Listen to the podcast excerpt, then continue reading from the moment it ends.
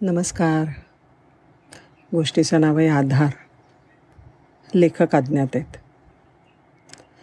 माझ्या मित्राची आई दोन तीन आठवडे आजारी आहे असं कळलं. म्हणून शनिवारी त्यांना बघायला मित्राच्या घरी गेलो.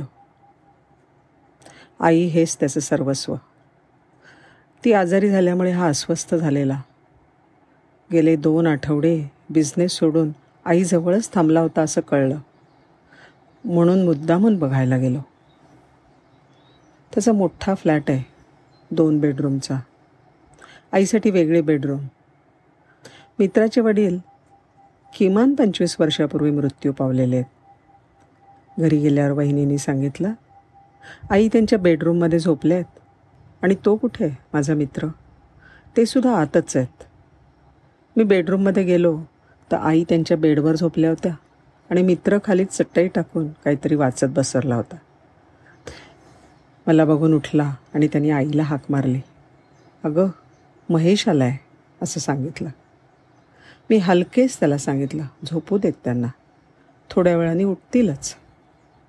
मी पण त्याच चटईवर त्याच्या शेजारी खाली बसलो. बेडरूम न्याहाळत होतो. त्याच्या आईची बेडरूम त्यांनी अगदी मस्त सजवली होती.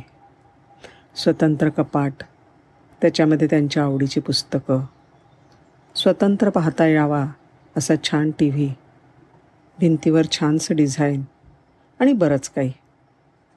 हे सगळं बघताना मला एक गोष्ट खटकत होती. ती म्हणजे त्याच्या आईने अंगावर जे ब्लँकेट घेतलं होतं त्याला अगदी सहज दिसतील अशी बऱ्यापैकी मोठी दोन छिद्र होती. ब्लँकेट तसं चांगल्यापैकी जुनं पण दिसत होतं. मी अगदी सहज ब्लँकेटवरून हात फिरवला. आणि मित्रांनी मी विचारण्या अगोदरच सांगितलं हे ब्लँकेट माझ्या वडिलांचं आहे. माझी आई गेले पंचवीस वर्ष रोज अंगावर घेऊन झोपते. तिच्यासाठी तो एक मोठा आधार आहे. गेली पंचवीस वर्ष तिने याच आधारावर काढले. वडील गेल्यावर खरं तर ती खचली होती. पण या ब्लँकेटच्या रूपामध्ये तिला ते जवळ असल्याचा आधार मिळत होता. त्या आधारावरच तिने नोकरी केली. माझं शिक्षण केलं. येणाऱ्या अडीअडचणींवर तिने मात केली.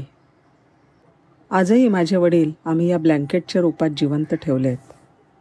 मलासुद्धा कधी वडिलांची आठवण झाली ना की हे ब्लँकेट मी जवळ घेऊन बसतो. असं म्हणत त्याने त्या ब्लँकेटला मुठीत गच्च पकडलं. त्या गच्च मुठीकडे बघून त्याचे वडील त्याच्या अजून किती जवळ आहेत हे मला जाणवलं.